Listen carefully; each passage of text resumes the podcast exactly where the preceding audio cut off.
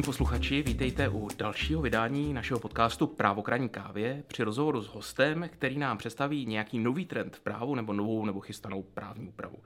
No a dnešním hostem, nebo spíš hostkou, je Monika Hrabánková, která se v PRK Partners zabývá nejen otázkou korporačního práva, ale též otázkami týkajícími se dopadů ESG na regulaci nemovitostí.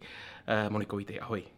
Ahoj Martine, děkuji za pozvání. No a právě o nové úpravě sledující prevenci nebo nyní spíš již mitigaci klimatických změn a jejich dopadu na uh, vlastníky nemovitostí bychom se dneska měli bavit. A dříve než přejdeme k chystanému návrhu směrnice o energetické náročnosti budov, pojďme si říct, kde se uh, vlastně nachází kořeny této legislativy, jak dlouho takovéhle cíle sledujeme. Kořeny a vývoj. Tak ano. to nejlépe asi začít pařížskou dohodou. Mm-hmm. To jsme někde v roce 2015. Ano. A přes zelenou dohodu, iniciativu Renovační vlna, jsme se dostali k balíčku Fit for 55. Hmm. Fit for 55 je velmi rozsáhlý legislativní balíček, obsahuje velké množství předpisů, směrnice, nařízení, zasahuje celou řadu oblastí, energetická účinnost, využívání mm-hmm. půdy a další. A ty předpisy fungují v podstatě nezávisle na sobě. A hlavní témata, která je vzájemně propojují, jsou úspory energie, mm-hmm. energetická účinnost, snižování spotřeby fosilních paliv a s tím související posílení energetické nezávislosti. Mm-hmm. No a jedním z těch předpisů v balíčku je právě naše směrnice, na kterou máš v úmyslu mě dneska spovídat o energetické náročnosti budov. Tak pojďme přímo k této směrnici. Eh, jaké cíle má tato směrnice? Eh, tato směrnice se týká současné aktuální renovační vlny, ano. o které si určitě slyšel. Možná, možná mi připomeň, co jsem o ní slyšel, co to renovační vlna je. S největší pravděpodobností si o ní slyšel, ano. že se jí říká renovační vlna, ale přesto, že se jí tak říká, tak se netýká jen stávajících budov, mm-hmm. ale dopadne i na nové budovy a novou výstavbu. A tyto nové budovy mají být budovami s nulovými emisemi od roku 2028. Mm-hmm. A stávající budovy se mají přeměnit na budovy s nulovými emisemi do roku 2050. Mm-hmm. No a tyto cíle jsou prostředkem pro dosažení těch dlouhodobých klimatických cílů Evropské unie, což je uh, nárůst průměrné globální teploty nepřekročit hranici 1,5 stupně Celsia Mm-hmm. Snížení emisí skleníkových plynů alespoň o 55% do roku 2030 a zajištění klimatické neutrality do roku 2050. Hmm. A možná, než se začneme bavit ještě konkrétně o té směrnici, pojďme si říct, eh, v jakém stavu ten návrh té směrnice je. Ve skutečnosti se jedná o revizi předchozí mm-hmm. směrnice z roku 2010 a návrh téhle naší nové směrnice komise předložila někdy kolem Vánoc 2021 mm-hmm. a je do něj zasahováno z více do stran. Od mm-hmm. rady, od parlamentu. Uvidíme, či revize se ve finální podobě nakonec odrazí nejvíce. Mm-hmm. A my se budeme dneska bavit o znění v revizích parlamentu. Mm-hmm. Jedná se o poslední pozměňovací návrhy, jsou z března letošního roku, kdy návrh procházel prvním čtením. A obecně můžeme říci, že parlament nastavil požadavky ještě o kousek ambiciozněji, než byly. Mm-hmm. Takže eh, koukám, že se sledujeme, kdo bude ambicioznější v tom, jak eh, rychle budeme uhlíkově neutrální a jak eh, energeticky efektivní. Chápu tedy, že ta směrnice ještě není zafixována na to, aby jsme viděli, jak bude implementována do českého řádu. Nicméně už asi nyní dokážeme odhadnout, jaké jsou ty hlavní cíle, kromě těch obecně propagovaných, dekarbonizace a velké energetické účinnosti, co vlastně bude vyžadovat ta směrnice po vlastnicích budov, aby, aby mm, se zařídili. Tak v podstatě to, co nám směrnice přináší, si můžeme rozdělit do čtyřech okruhů mm-hmm. na přísnější požadavky na stavbu nových budov, na provádění rekonstrukce těch stávajících, Zároveň roste tlak na monitoring a reporting stavu mm-hmm. energetické účinnosti jednotlivých budov a to po celou dobu jejich životního cyklu. Mm-hmm. No a pak zavedení některých nových povinností a institutů, které dnes nemáme. Například třeba povinnost umístit na budovy soláry. To mě docela zajímá. Pojďme se zastavit u těch solárních panelů. Eh, to bude zapotřebí mít na každé střeše, na každé budově? V podstatě eh, ne, Ano. Ale je to tak, požadavek solárů se blíží. E, nicméně neznamená to, že je třeba hned běžet a osázet všechny domky soláry. Mm-hmm. A směrnice rozlišuje různé kategorie budov, což platí průřezově teda pro všechny požadavky. A stanoví pro ně odlišné požadavky a deadliny. Mm-hmm. Jo, třeba budovy veřejných orgánů většinou mývají přísnější režim, mají mm-hmm. jít, e, dalo by se říct, příkladem těm ostatním budovám. A budovy obytné, těm naopak zase bývá ponecháváno více času. A zároveň uh, povinnost se nebude vztahovat na všechny budovy plošně. Mm-hmm. Soláry mají být umistovány na budovy, pokud je to technicky vhodné a tak podobně. A dále taky budou možné výjimky pro konkrétní uh, typy budov. Mm-hmm. Jinak požadavek soláru se nejvíce vztahuje k budovám novým, ale bude se týkat i budov stávajících. A to včetně těch budov obytných, které si měl Aha. asi Martine na mysli. A obecný základ v podstatě je, že krátce poté, co směrnice vstoupí v platnost, tak soláry mají být na všech nových veřejných a jiných než obytných budovách. A tato mhm. kategorie, veřejné a jiné než obytné budovy, co se týče těch stávajících budov, tak mají být solárními panely osázeny do konce roku 2026. Mm-hmm. No a u těch obytných, tak nové obytné budovy mají mít soláry do konce roku 2028 mm-hmm. a potom do konce roku 2032 už bez rozdílu všechny budovy, které ale procházejí větší renovací. Jo, mm-hmm. a teď, mhm. Martine, teda, když na tebe koukám, tak si nejsem jistá, jestli jsem tě o něco ochytřila, anebo naopak ještě víc zamotala. Já tedy rozumím tomu, že pokud nebudu mít eh, na střeše soláry dřív než v roce 32, tak v roce 32, pokud budu chtít udělat nějakou rozsálejší rekonstrukci, tak si je budu muset na střechu posadit tak jako tak. Je to ten správný závěr. Je to tak, je to správný závěr, hmm. ale než, než začneš objednávat soláry, tak počkej si na finální změní Dobře. směrnice, ale souhlasím s tebou. Tak pojďme od soláru dál, pojďme k dalším eh, zajímavým povinnostem, který ta směrnice nejspíše přinese. Pro mě je směrnice o energetické náročnosti budov spojená především s požadavkem takzvaného energetického štítku nebo eh, potvrzení o energetické náročnosti. Eh, tato povinnost se bude nějak měnit? To, to spojuješ, Martine, velice dobře a směrnice se průkazům věnuje hodně. Ty nejdůležitější změny jsou v podstatě trojí. Mění se kategorie jako takové, mm-hmm. jejich obsah, zavádí se kategorie A+, Mm-hmm. A zajímavá je digitalizace průkazu a zároveň se taky mění situace, ve kterých bude vyžadováno si průkaz pořídit, respektive mm-hmm. přibývají nám. Pojďme se na ty nové povinnosti podívat eh, trochu podrobněji. Eh, říkala si, že bude nová kategorie eh, energetického průkazu, respektive té energetické náročnosti, tak jestli mi řekneš něco víc o tom. Bude nová kategorie, Martine. Ano. V současném zákoně máme sedm kategorií Aha. průkazu v rozmezí A až G, jo, mimořádně úsporná až mimořádně nehospodárná. A nově by kategorie A měla být vyhrazena pro budovy s nulovými emisemi. Mm-hmm. A písmeno G by odpovídalo 15 nejnáročnějším budovám ve vnitrostátním fondu mm-hmm. a mhm. zbývající třídy budou uh, rovnoměrně rozděleny do pásem. A ta kategorie nová, uh, kterou jsem ti slíbila, tedy, mm-hmm. je kategorie A+, a ta přináší uh, v podstatě Směrnice uvádí podmínky, které třeba splnit proto, aby se budova zařadila do této kategorie, ale jednou z nich je například vyšší výroba energie z obnovitelných zdrojů na místě na základě měsíčního průměru. Mm-hmm. Takže budu muset eh, aktualizovat energetický štítek své budovy, eh, který v současné době potřebuju, když tu budou prodávám nebo když ji pronajímám. Eh, I tam se bude něco měnit? Je to tak. V nové úpravě by tedy mělo být vyžadováno pořídit průkaz nejen při výstavbě, prodeji nebo mm-hmm. pronájmu a tak podobně jako do posud, ale také při obnovení nájemní smlouvy nebo při refinancování hypotéky. Mm-hmm. A potom samozřejmě budovy veřejných orgánů. A k tomu pomůže nějaká ta slibovaná digitalizace? Jestli tomu digitalizace pomůže, to je otázka, ale určitě bude zajímavá, kdy každý členský stát v podstatě zřídí vnitrostátní databázi energetické náročnosti budov, nebo uh-huh. alespoň by měl zřídit, která bude umožňovat schromažďovat údaje o energetické náročnosti jednotlivých budov, ale i o celkové náročnosti vnitrostátního fondu budov. Hmm. A Zajímavá bude například otázka přístupu do této databáze, protože pro některé informace bude přístup upraven jen pro určité osoby, například vlastníka, mm-hmm. nájemce budovy, ale počítá se například i se zpřístupněním informací pro potenciálního kupujícího nebo nájemce.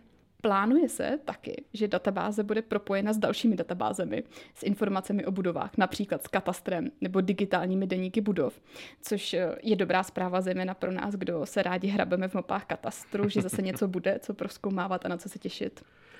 Dobrá, tak si počkáme na to, jakým způsobem tohle bude zapracované.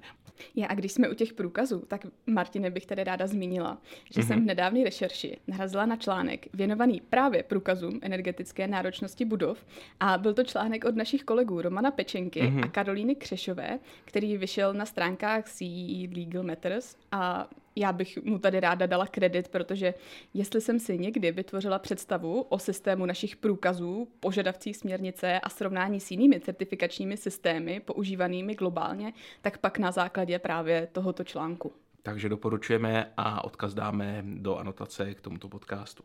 No ale pojďme dál od eh, těch průkazů energetické náročnosti a pojďme se podívat, co vlastně ta změna eh, v energetické náročnosti budov bude eh, představovat právě pro výstavbu nebo renovaci budov a objektů.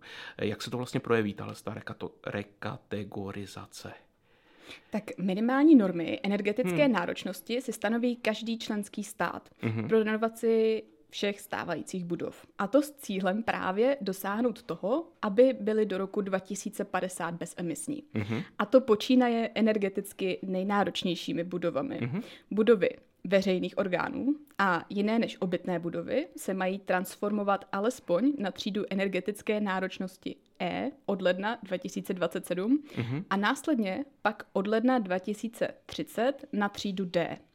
A obytným budovám zase je ponecháno více času. Od ledna 2030 energetická třída E, od ledna 2033 D. Takže zateplování a obecně úprava hospodaření s teplem a s energiem. Rozumím. A tyto nové požadavky ty budou platit eh, pro všechny budovy, nebo tak jako bývá eh, zvykem, i tato pravidla budou obsahovat řady výjimek? Výjimky budou, Martine, výjimky budou. Mm-hmm. A budou se vztahovat uh, například na budovy užívané pro náboženské účely, mm-hmm. budovy dočasného charakteru, budovy užívané pro rekreační účely, ale je tam spousta dalších. Co historická centra uh, řadu, řady měst a vesnic, uh, pro historické budovy žádné výjimky nebudou? Historické budovy budou mít také výjimky. V mhm. podstatě záleží na členských státech, jak si tuhle otázku nastaví. A podle současného zákona jsou historické budovy ze splněný většiny požadavků vyňaty. Mm-hmm. A je možný očekávat, že přístup zákonodárce zůstane v tomhle směru obdobný. Mm-hmm. Přesto ale na ně příchod aktuální vlny nebude úplně bez dopadu. Přeci jen energetická náročnost těchto budov bývá v červených kategoriích. A už dnes sledujeme, že pronájem prostor v takové budově je pro čím dál více společností nepřijatelný. Typicky zahraniční společnosti mývají požadavek užívat prostory v pasivních budovách přímo v jejich interních směrnicích. Jednak je to tedy jejich image a jednak je to pragmatická otázka. Jo, hmm. proto píš, máš vyšší uhlíkovou stopu, projeví se ti to ve finančním reportingu a proto to ty společnosti odmítají. Spíš v nefinančním reportingu, ale rozumím, zase je to jsme tak. u CSRD a, a, a podobných libůstek. Je to tak, je to tak, ale tak uh, dobře, o historických budovách já bych ti to mohla povídat ještě dlouho a myslím, že na to nemáme prostor. Můžu ale odkázat, že podrobněji jsme se situaci historických budov věnovali s kolegyní Kristýnou Faltínkovou v článku, který se jmenuje právě Dopad Fit for 55 na mm-hmm. historické budovy a vyšel teď aktuálně na konci září na stránkách e-práva. Takže další odkaz, který dáváme do eh, anotace eh, tohoto dílu. Eh, mě ještě zaujala jedna věc, kterou si zmínila hned v úvodu, a to je zákaz fosilních paliv. Eh, I tohle to můžeme očekávat. I tohle můžeme očekávat. Mm-hmm. Eh, zejména v nových budovách a budovách, které procházejí větší renovací, jo, rozsáhlou renovací nebo renovací otopné soustavy, tak nebude povoleno eh, používání otopných soustav na fosilní paliva.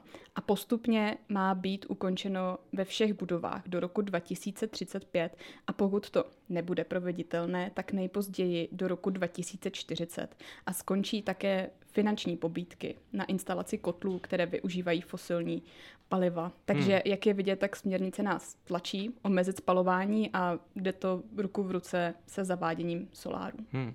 Takže těch věcí, které na nás asi dopadnou, je docela hodně. Mohla bys ještě na závěr, prosím, udělat nějaké rychlé schrnutí těch nejdůležitějších věcí, o kterých jsme se bavili?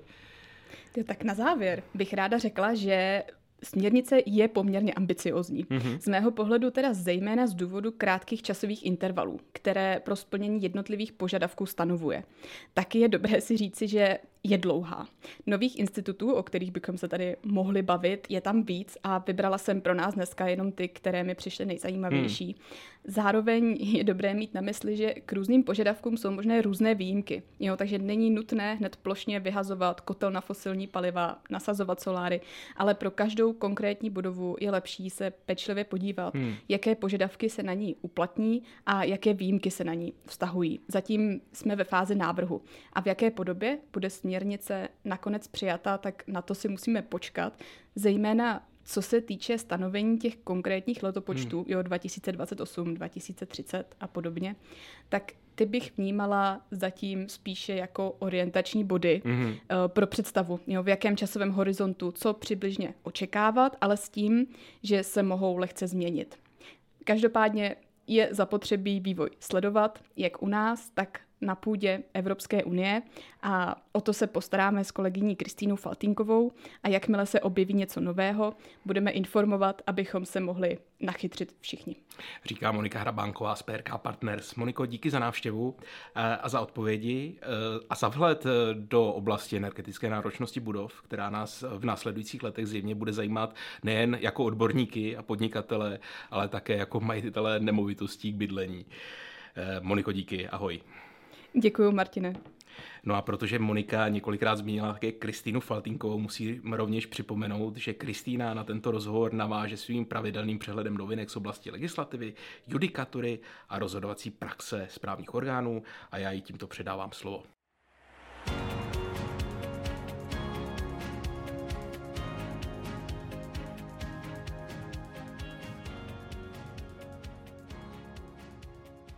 Dámy a pánové, od mikrofonu vás zdraví Kristýna Faltinková a jako obvykle mám pro vás nálož novinek z legislativy a judikatury. První novela, kterou bych ráda zmínila, tak navazuje vlastně na téma rozhovoru. Jedná se o novelu energetického zákona, jejímž hlavním cílem je transpozice směrnice Evropského parlamentu o společných pravidlech pro vnitřní trh s elektřinou a o změně dalších směrnic.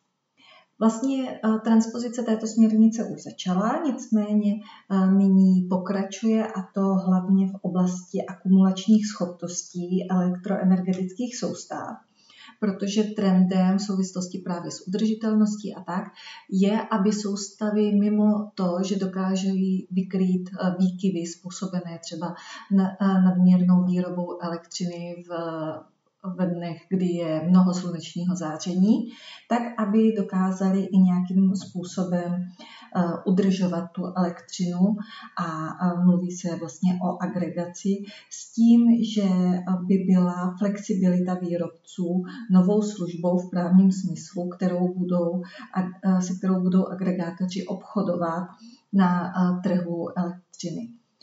Současně se doplňuje eh, už stávající úprava aktivního zákazníka energetického společenství a datového centra v této souvislosti.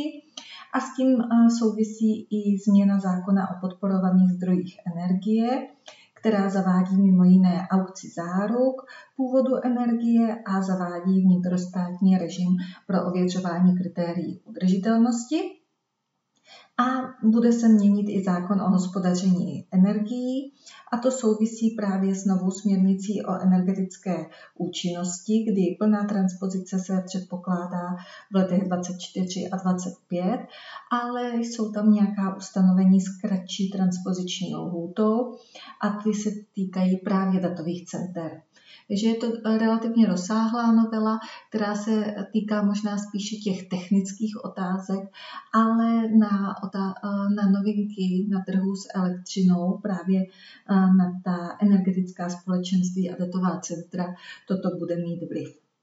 Další novela, která je v legislativním procesu v současné době v připomínkovém řízení, je návrh zastupitelstva Zlínského kraje na vydání zákona, kterým se změní zákon o rozpočtovém určení daní. Podstatou je navýšení daňových příjmů rozpočtu krajů, zvýšením podílu krajů na výnosu z jednotlivých daní, a to z 9,78% na 10,8135%. Ten návrh není jenom z dílny zastupitelstva Zlínského kraje, ale vlastně se na tom shodla naprostá většina krajů v rámci jejich asociace s tím, že eh, jako obvykle Praha má specifické postavení, protože je současně obcí i krajem, takže ve vztahu k Praze je to upraveno tak, aby se jí nezohledňovaly činnosti, které provádí jako obec i jako kraji, ale aby v tomto případě se na ní hledělo pouze jako na kraj. A podstatou má být právě to, že se více zohlední jednotlivé činnosti, které kraje provádí, mimo jiné, aby nemuseli o do, uh, vlastně prostředky finanční na uh, opravy silnic, tak každý rok žádat, ale měli je automaticky ve svém rozpočtu. Současně tam má dojít k nějakému vyrovnání, protože ten přerozdělovací koeficient se bude lišit, ale smyslem je, aby kraje, které podle těch nových koeficientů, nových pravidel by dostali teoreticky méně peněz, tak tím, že dochází k celkovému zvýšení těch procent, tak i tyto kraje na tom budou vlastně stejně jako nyní.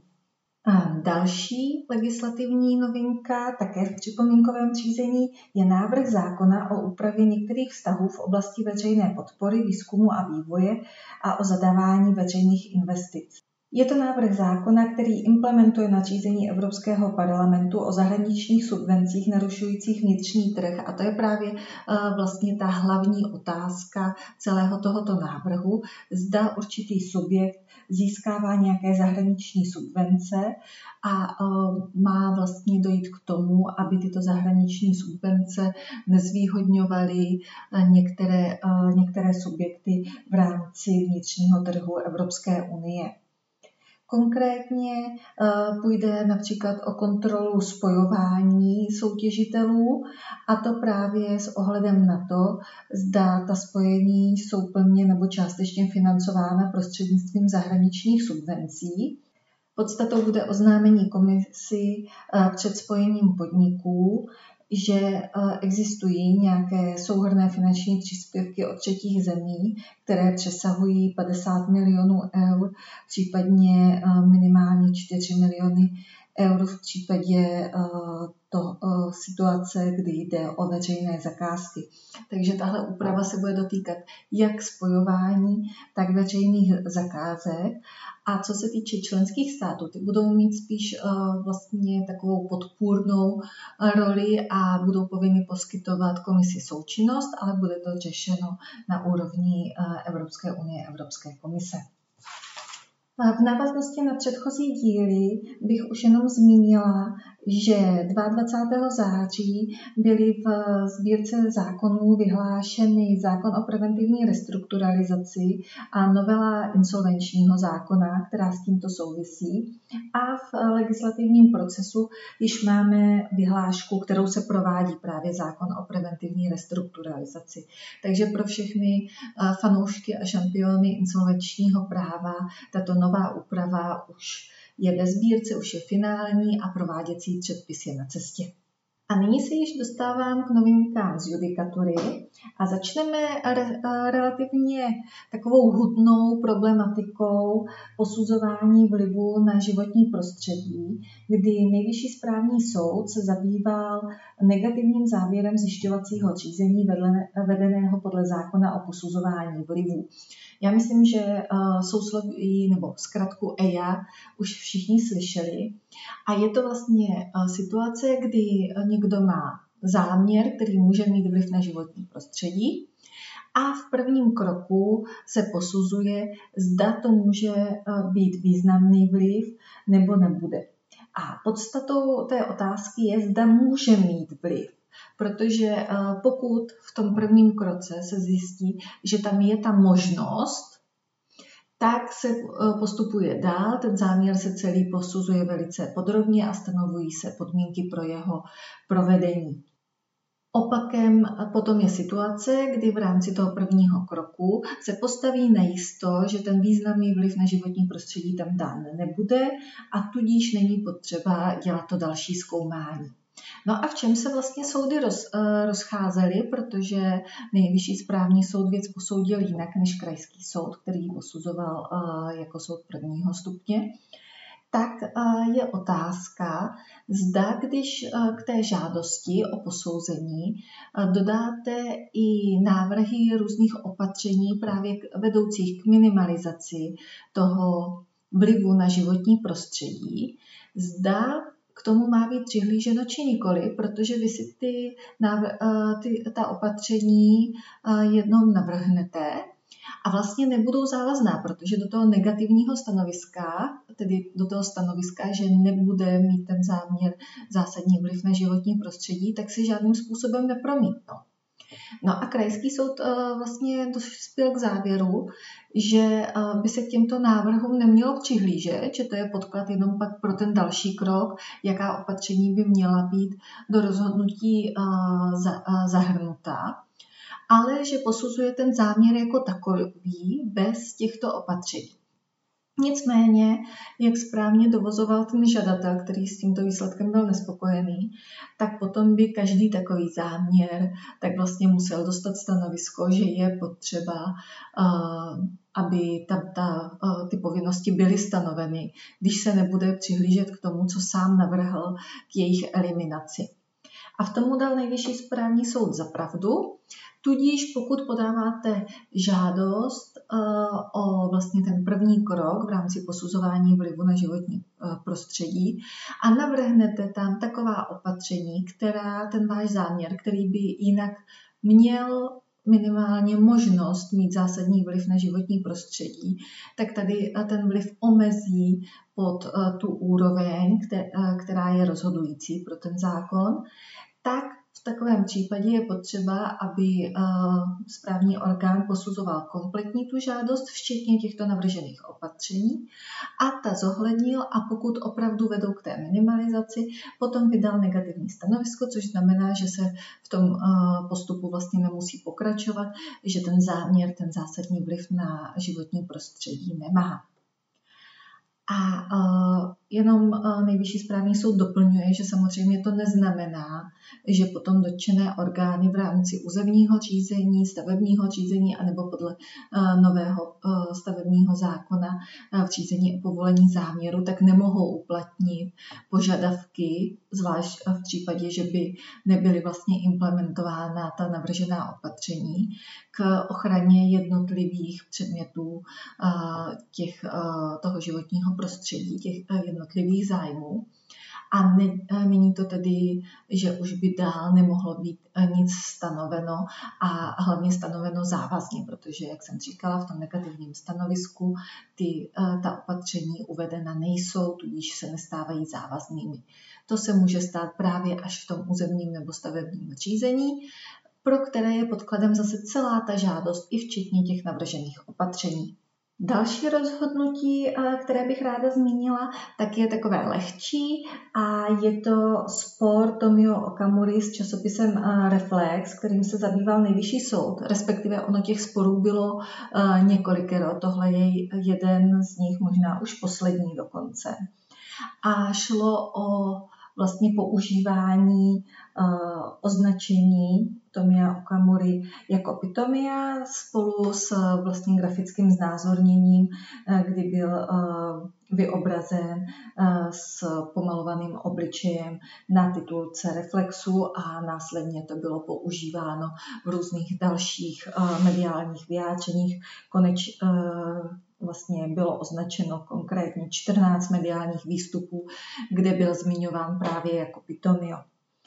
A nejvyšší eh, soud dospěl k závěru, že v tomto případě tak eh, nemá, eh, nemá vlastně Tomio Okamura vůči časopisu Reflex nárok na omluvu a na absolutní zákaz užití tohoto označení Pitomio. Pra, protože i přesto, že Pitomio má povahu hodnotového soudu ve formě slovní karikatury, tak se zakládá alespoň na minimálním skutkovém základě, protože vyjadřuje kritiku veřejně prezentovaných kontroverzních názorů a vystupování žalobce. A bylo to použito ve vztahu k veřejně činné osobě v době, kdy vlastně eh, kandidoval na prezidenta a pohyboval se v nejvyšších patrech eh, politiky. A to právě ve vztahu k tomuto jeho působení, nikoli k eh, jeho osobnímu životu. Uh, on se vlastně politik sám označoval za kontroverzního politika, využíval sám silné i hamlivé výrazy a vyzýval sám k nekorektnosti. Takže pokud uh, vystupuje na veřejnosti tímto způsobem, tak by měl sám projevit mnohem vyšší stupeň tolerance ve vztahu k tomu, jak na něj bude uh, reagováno. V daném případě tedy nejvyšší eh, soud dospěl k závěru, že většina okolností tak vyznívá ve prospěch práva na svobodu projevu oproti eh, právu na ochranu osobnosti. A i když uznává, že se Eh, ta koncentrovaná kritika, představovaná i tady tou karikaturou eh, v negativní konotaci využívající jeho jméno, tak dotkla i jeho soukromé sféry, tak, tak vlastně převažuje to právo na svobodu projevu a proto není na místě ani ten absolutní zákaz případného dalšího použití, byť nejvyšší soud vzhledem k tomu, že už je to více než pět let, tak nedovozuje, že by to bylo úplně aktuální, ale uvádí, že pokud by časopis Reflexe rozhodl v nějakém dalším článku či jiném mediálním výstupu tady to sousloví nebo tu grafiku související s označením Pitomio znovu použít, měl by si to velmi dobře rozmyslet. Tak a nyní se dostaneme ještě k věcem, které, kterými se zabýval v posledních 14 dnech ústavní soud. A první jeho rozhodnutí se týká eh, nezákonného eh, odebrání dítěte z péče pěstounů kdy nejvyš, uh, vlastně ústavní soud tak posuzoval situaci, kdy narodil, uh, narodilo se dítě vzhledem k tomu, že tam byla hned po narození zjištěna přítomnost amfetaminu, tak byl kontaktován OSPOD, ten za, uh, začal jednat, bylo tam dáno předběžné opatření a dítě bylo vlastně pos, uh, postupně v rámci nějakého procesu svěřeno do péče uh, pěstounů, což byli ti, kteří pak podali tu ústavní stížnost. Matka nezletilého tak na začátku s osvojením udělila souhlas, nicméně po nějaké době tak došlo k souhlasnému prohlášení rodičů, čímž byl vlastně určen otec nezletilého, který eh, souhlas odmítl poskytnout a následně odvolala i matka nezletilého souhlas s osvojením. Soudy začaly tady tuhle situaci řešit, protože svěření do péče se dožadovali jak jeho biologičtí rodiče, tak jeho biologičtí eh, prarodiče. A eh, soud začal postupně rozšiřovat styk s prarodiči, eh, i přesto, že vlastně ten nezletilý byl zatím v péči pěstounů. No a celé to řízení se takovým způsobem natahovalo, ale současně se natolik rozšiřoval styk s, pra, eh, s prarodiči, že vlastně ten nezletilý si na ty prarodiče nějakým způsobem zvykl a, a už nebylo následně možné vlastně rozhodnout jinak, než že jim bude svěřen do péče a to i přesto, že o, o péči o něj a svěření do péče vlastně velmi usilovali ti pěstouni, kteří se o něj od začátku starali, projevovali zájem a všechno.